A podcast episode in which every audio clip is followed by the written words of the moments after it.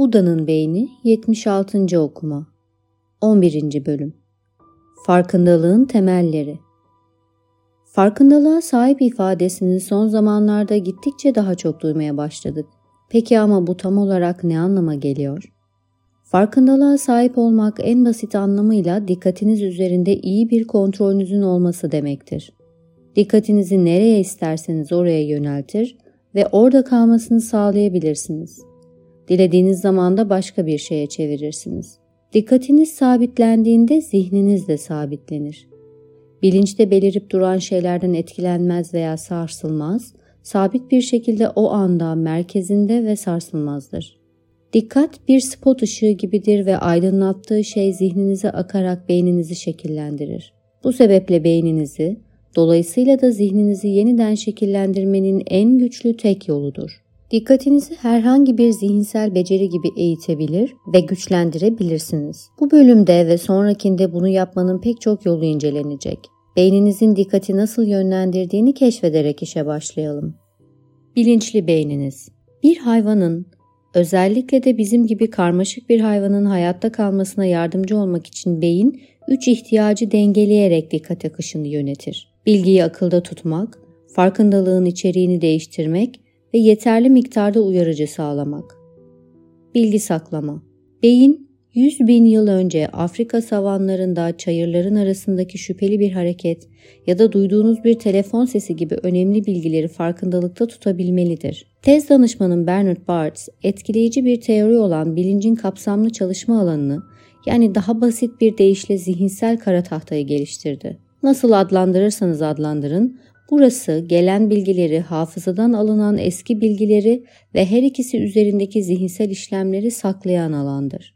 Farkındalığı güncellemek. İkinci olarak beyniniz bu kara tahtayı ister çevreden ister kendi zihninizden gelsin, yeni bilgilerle düzenli olarak güncellemelidir. Örneğin kalabalık bir mekanın diğer ucunda tanıdık bir yüz fark ettiğinizi ancak tam olarak çıkaramadığınızı farz edelim. Sonunda kadının ismini hatırladığınızda bu bilgiyle kadının yüz imgesini güncellersiniz. Uyarıcı arama Üçüncü olarak da beyninizde muhtemelen atalarımızın besin, eş ve diğer kaynaklar aramaya devam etmeleri için gelişen yerleşik bir uyarıcı arzusu vardır.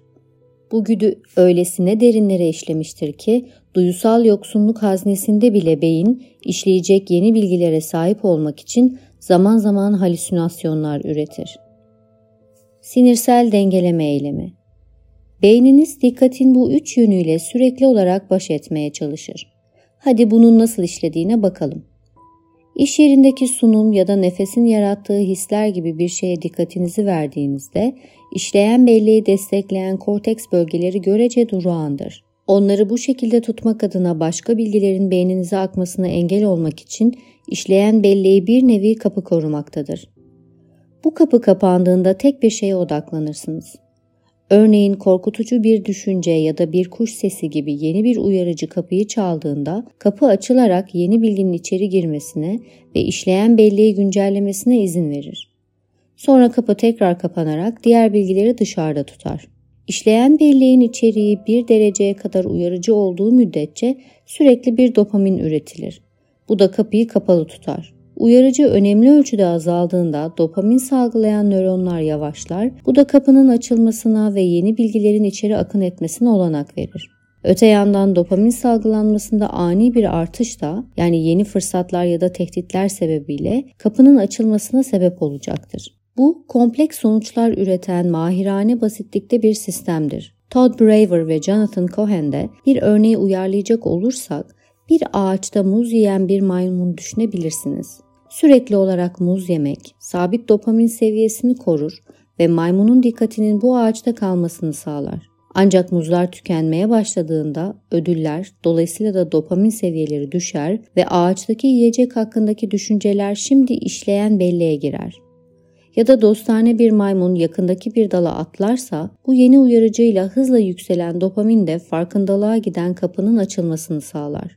Bu dopamin güdümlü sistem uyarıcı arayışının ödüllerini, yeni besin, yeni eş gibi, riskleriyle yırtıcılara, rakiplere ve diğer risklere maruz kalma gibi dengelemeye çalışan ve bazal ganglionda yer alan diğer sinirsel sistemlerle ilişki içindedir. Bazal ganglion duyulardan ya da zihnin kendisinden gelen uyarıcıları kaydeden bir nevi uyaran ölçerdir. Uyarıcı miktarı belirli bir eşiğin üzerinde oldukça uyaran arayışının tetiklenmesine gerek yoktur.